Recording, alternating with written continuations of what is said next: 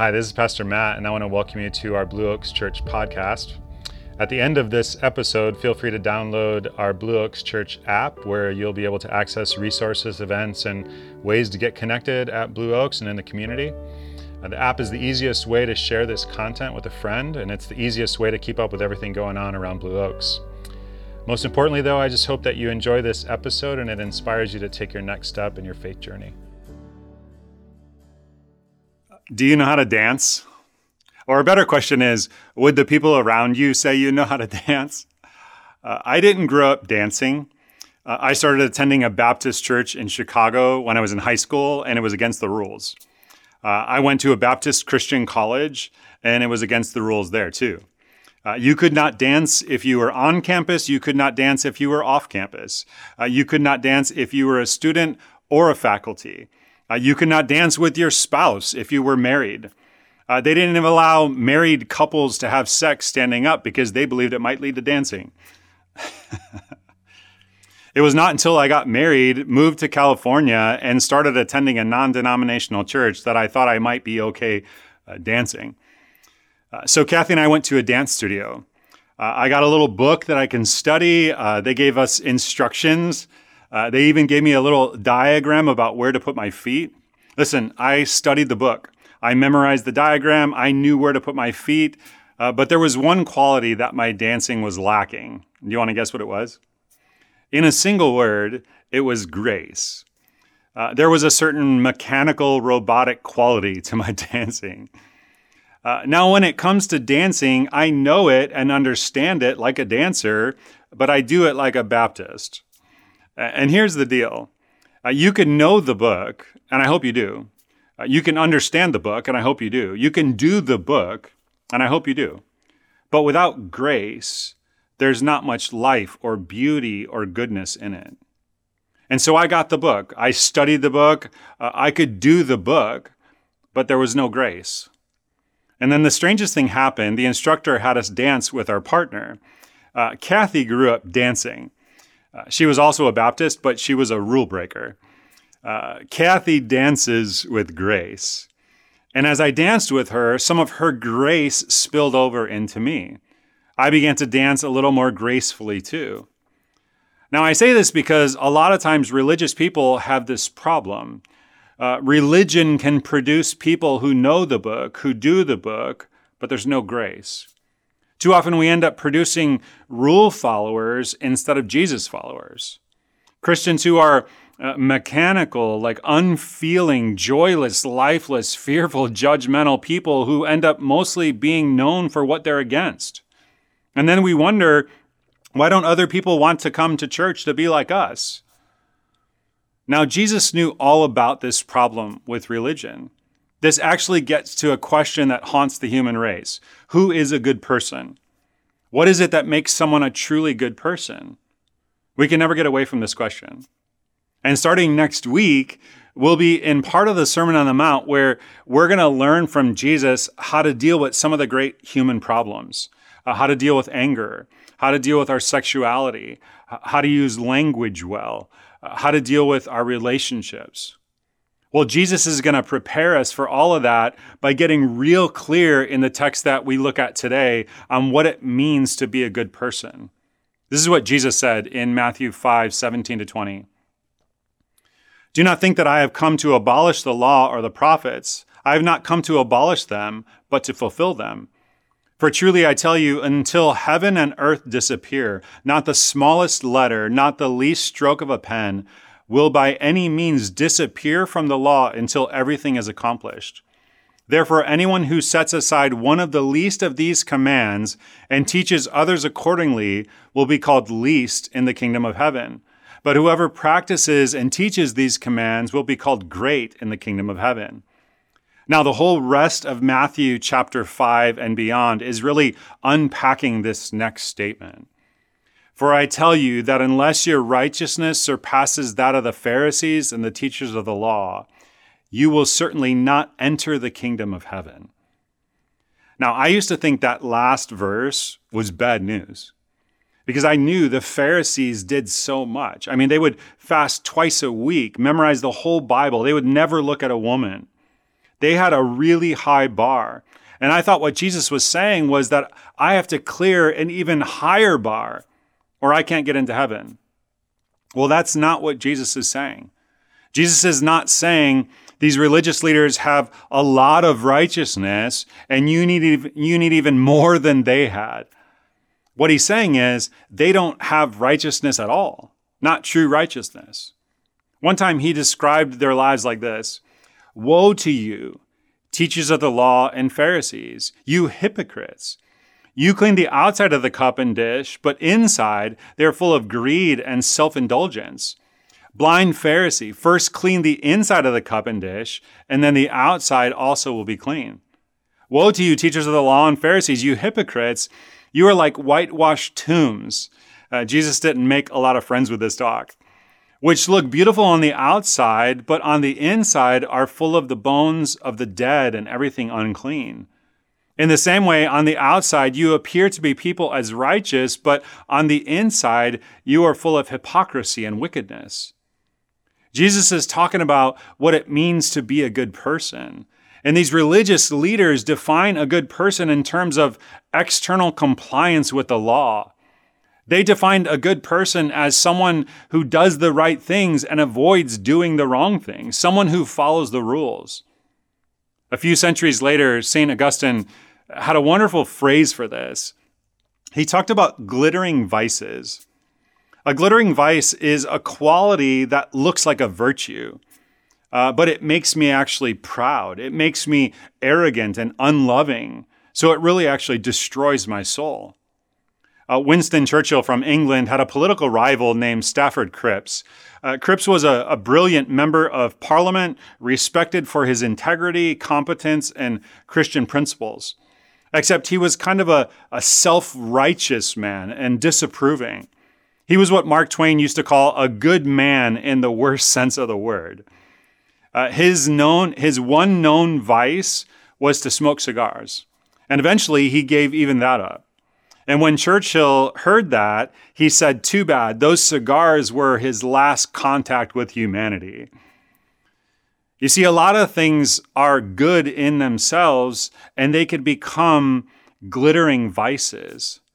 I can believe correct doctrine. I can hold to uh, the right political ideology. I can have my sexual life in line. I can have a great work ethic. I can have a glittering family. I can do what Jesus said. But it's possible to focus so much on doing the right things that you fail to become the right person. Do you have any glittering vices? I know I do. See, here's the thing focusing on external compliance neglects the, the condition of the heart, of the inner life. I have a friend who's a California Highway Patrol officer. Uh, we were discussing what officers look for when they pull someone over on the freeway and what their routine is when they actually pull someone over. And here's something that they never do uh, they never pull someone over and say, uh, yes, you were in compliance with the traffic laws, but I didn't sense that it came from your heart. I mean, your very face indicated a lack of joy while you were driving. You're not uh, wholehearted in your submission to the law. So I'm writing you up for failing to contribute to freeway shalom. Uh, your heart just wasn't in it. you see, human legal authorities uh, deal with behavioral compliance. What God wants is a transformed heart. So, anytime you're reading the Bible and Jesus talks about the righteousness of the Pharisees and the teachers of the law, I mean, you have to put that word in, in that word righteousness in quotes. Their rule following, that orientation caused them to focus on outward actions while their inner thoughts and desires remain corrupt. See, this is the problem with uh, the wrong, this wrong kind of righteousness, and we can be guilty of it. It generates uh, great social pressure on other people. They become deeply uh, self conscious about how much they're giving up and how hard it is that they're doing, they're trying to be good. Uh, they demand other people to see and to be impressed by them. And they resent that they actually have to give all this stuff up.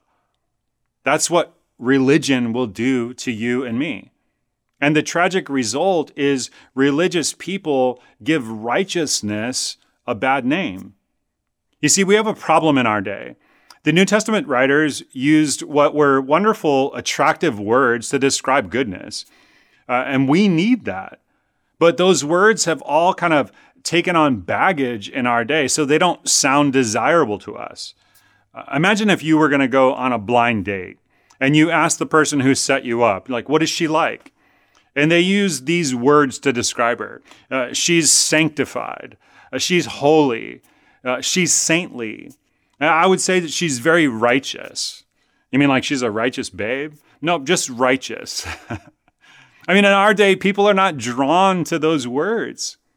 A friend of mine who also grew up in a Baptist church was telling me about the only sex education he ever got was from his mom before he went off to college. She pulled him aside and said to him, There are bad girls at college. And he said his first thought was, like, where do I find them? Like, how, how will I know where they are? Like, if rule following is so bad, it seems like it might be more fun to date a rule breaker. They're probably where the fun is. You know, people thought maybe that's what Jesus was saying. They would listen to him teach and think, well, maybe because he's critiquing the righteousness of the scribes and the Pharisees, what he's really saying is that uh, rules don't matter it's more fun to break the rules. But you need to think that one through. I mean, do you want to marry a rule breaker? Do you want to work for a rule breaker? I mean, is that the answer to life? Do you want to raise a little rule breaker? When you're undergoing brain surgery, do you want your neurosurgeon's last words before they put you under to be, you know, I cheated and partied my way through med school. You know, I kind of regret it now. Wish me luck. You see, rule breaking isn't the way to go either. That's why Jesus starts this section with Do not think that I have come to abolish the law or the prophets. Now, because Jesus critiqued the righteousness of the Pharisees, people thought maybe he was trying just to abolish the law and the prophets. Maybe that's the way to live. Maybe we can just kind of cut corners and take shortcuts and seize the day, indulge in pleasures, enjoy the good life. You know, that's what grace is for. But Jesus says, no. The law, rightly understood and fulfilled, is the greatest gift God gave the human race outside of Jesus himself. You see, we all need to know this. That, would, that word righteousness is a wonderful word, and it needs to be rescued. And we're going to get to that in just a moment. So, as Matt's been talking, maybe you've identified with the pressure that religion has put on you, you know, the expectations that others have of you to be more righteous, as they define it. And instead of drawing you toward Jesus, it did the very opposite. You know, as an adult, when I returned to the church, the overall feeling I got was that I needed to be fixed. It was okay to come broken, but not to be broken. I was welcome to come, but in many ways forced to hide. A righteous believer produces good fruit, right? So I got busy trying to produce fake fruit so that no one would know the truth about me. And I invested a ton of energy trying to make sure I looked like everyone thought I should. I don't believe that anyone intended harm, but grace was conditional. At least it felt conditional. And it was exhausting. I focused way too much on doing the right things instead of becoming the right person. You know, if this has been your experience or if it interferes with your desire to be around the church, I want you to know this is this isn't the way God intends it to be. Grace, you know, real grace, authentic grace, divine grace breaks down all barriers. You know, grace made all the difference for me, and it can for you too. Let's rejoin Matt and learn more about this word righteousness. Centuries before Jesus, the philosopher Plato wrote in the Republic about what condition the soul must be in for people to live well and to manage to do what is right and good. Uh, the Greek word for that condition is dikaiosune, uh, which means righteousness. Now, when the teaching of the Hebrew prophets about God's intent for human goodness, about shalom, was translated into Greek, that same word, dikaiosune, was used. So Jesus deliberately chooses a word that brings together the two great strands of moral reflection in the ancient world. To seek to become a truly good person in and with God is the most important thing you can do. Uh, and more important than exponentially anything that you can think of, being rich or successful or anything. The law of God, rightly understood, humbly studied, and practiced through the power of the Spirit is a gift of God to the human race that is uh, sweeter than honey and more precious than gold. It just is. It still is. It's not about following rules, it's about following Jesus. It's not about breaking rules, it's about following Jesus. Now, the loud and clear call of Jesus is in the Sermon on the Mount in Matthew 6 33, when he says, but seek first the kingdom of God and his righteousness. If you're going to seek the kingdom of God, there could be no other word that would follow that but and his righteousness. These two go together. Righteousness is simply what your life looks like when you're living in the reality of the kingdom of God because the goal of your life is not rule following. It's not sin avoidance. It's fullness of life. I mean, that's the only way to live in the kingdom of God. A writer named Barry Hill had an, an analogy I thought was helpful. Uh, imagine you have a huge field and you want to prevent having weeds. I mean, no one likes weeds. The best way to avoid weeds is not to spend all of your time pulling weeds. The best way to avoid weeds is to grow a lawn so full of thick, beautiful green grass that there's just simply no room for weeds. Fullness of life will crowd out the weeds. In other words, you cannot avoid sin by trying to avoid sin. And that's what people so often misunderstand about religion. Uh, you do it by pursuing life. Jesus didn't say, I have come that you may avoid sin and avoid it by trying really hard. He said, I have come that you may have life and have it abundantly, like filled to the top and overflowing. The failure to do this, the failure to attain a deeply satisfying life, will always result in temptation, looking good, and eventually sin. The only way to fulfill the law is to live in the abundance in the grace of the kingdom of God with the presence of Jesus, who died on the cross to forgive us and who rose again to give us hope. Now, this week, don't be a rule follower.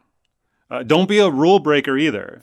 Live in the abundance of the kingdom of God and practice surpassing goodness, unless your righteousness surpasses that of the rule followers. All right? This week, surpass it. Don't just give outward compliance.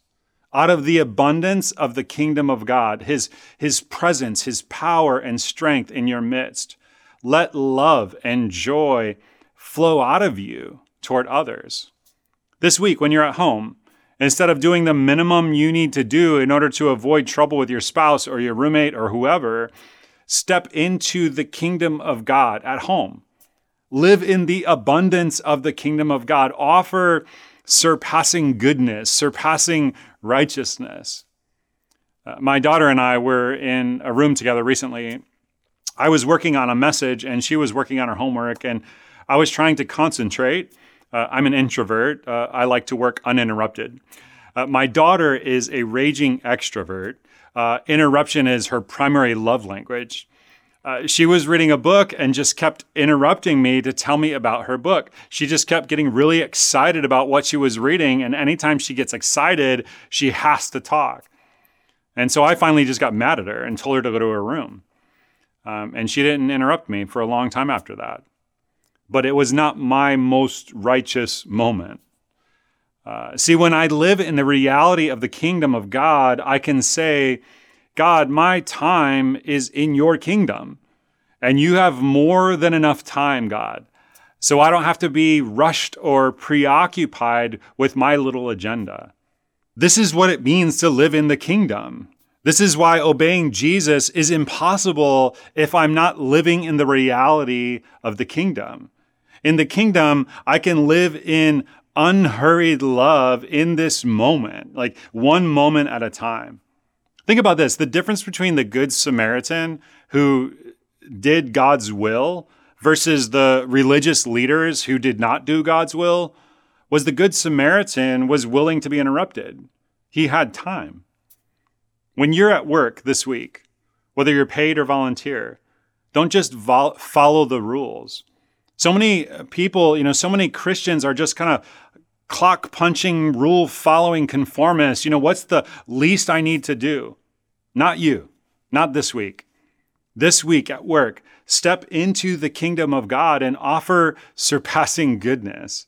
The Apostle Paul described it like this Whatever you do, work at it with all your heart as working for the Lord, not for human masters, since you know that you will receive an inheritance from the Lord as a reward. It is the Lord Christ you are serving. I recently heard a great sermon by Martin Luther King Jr. Uh, he was talking about how we're all called by God. Like wherever we're at, whatever we're doing, whatever work looks like, whether it's big or not.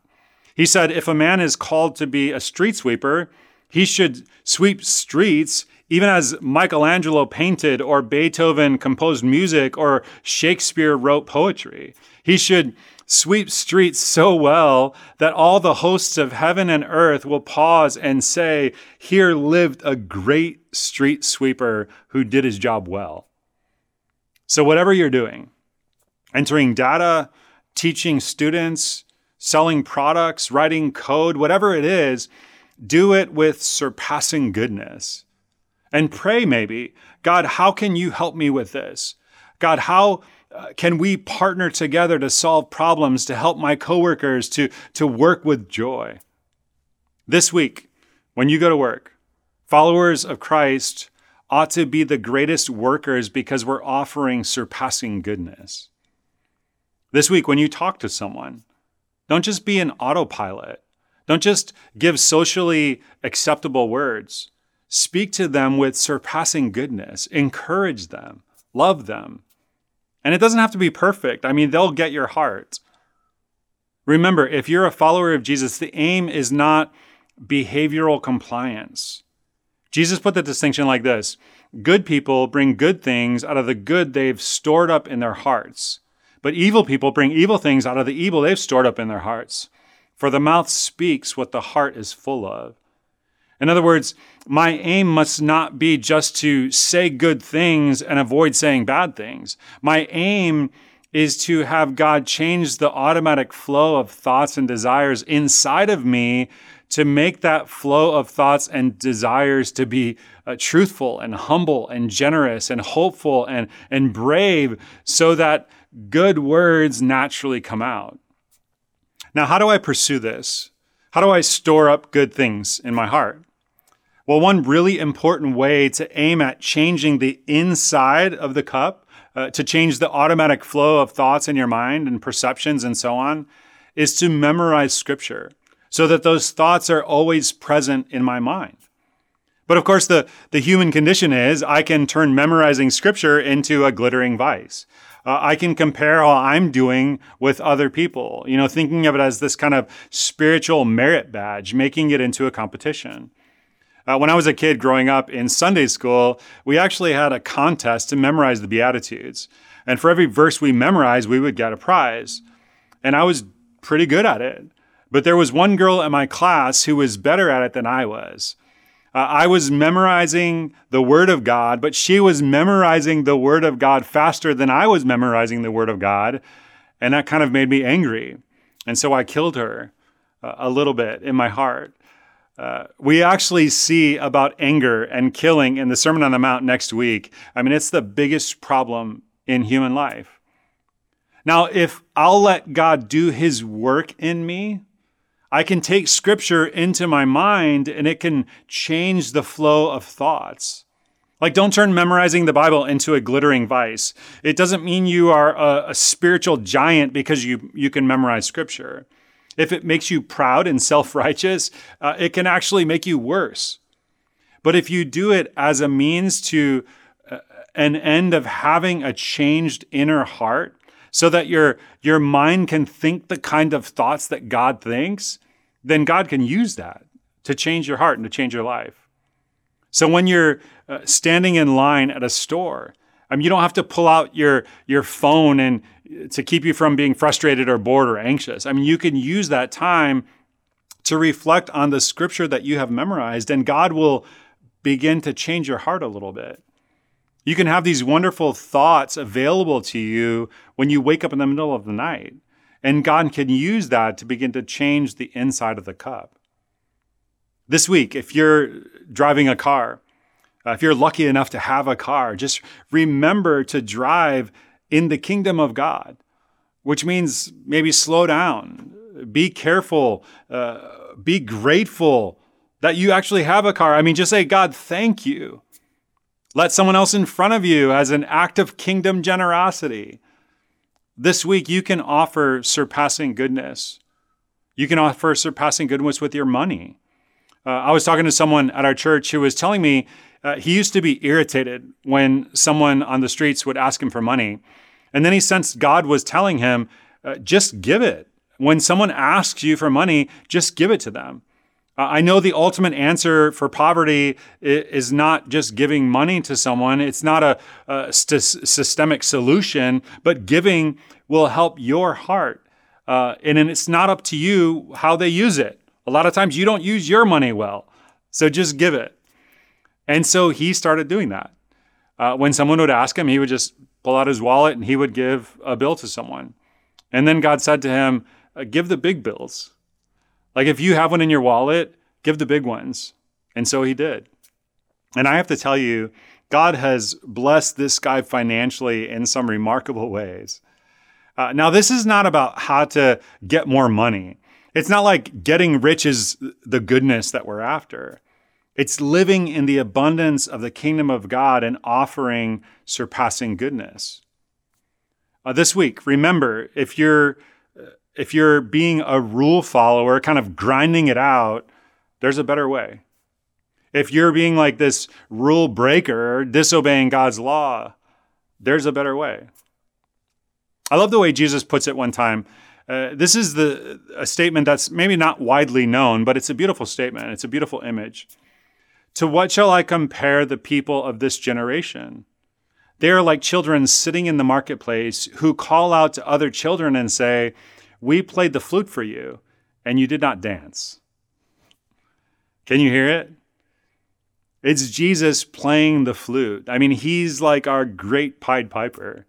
It's Jesus calling you to a life of surpassing righteousness and joy out of the overflowing abundance of God's great love and generosity.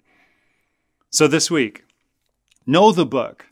I hope you do. It's a good thing to know the book. Do the book. I hope you do. But don't stop there. Uh, step into the kingdom of God. And when you step, uh, do it with grace. All right, let me pray for you. Would you bow your heads with me? God, we're so grateful for the Sermon on the Mount and just how practical Jesus' teaching is. And God, we want to live in the kingdom of God. We want to uh, obey you, not so that we can be rule followers and get like a merit badge from you, but so that we can live this kind of righteous life that you want us to live. This life that is so full. You tell us to, to live life in all its fullness, abundantly, overflowing. You want us to overflow with, with joy and love and goodness and generosity. And I pray that as we do that this week, that we'll realize this is the best life we can live. So, would you help us with this? We're going to need your Holy Spirit to be at work in us. So, would you help us as we go? And I pray it in Jesus' name. Amen. Hey, once again, thanks for listening. We hope you found something in this week's message to take away and apply to your life this week. Uh, if you live in the Bay Area, we would love to have you join us for one of our weekend services. Uh, for directions or information about what we have for you or your family, your students, you can go to blueoaks.church or download the app today. And we hope to see you on Sunday soon.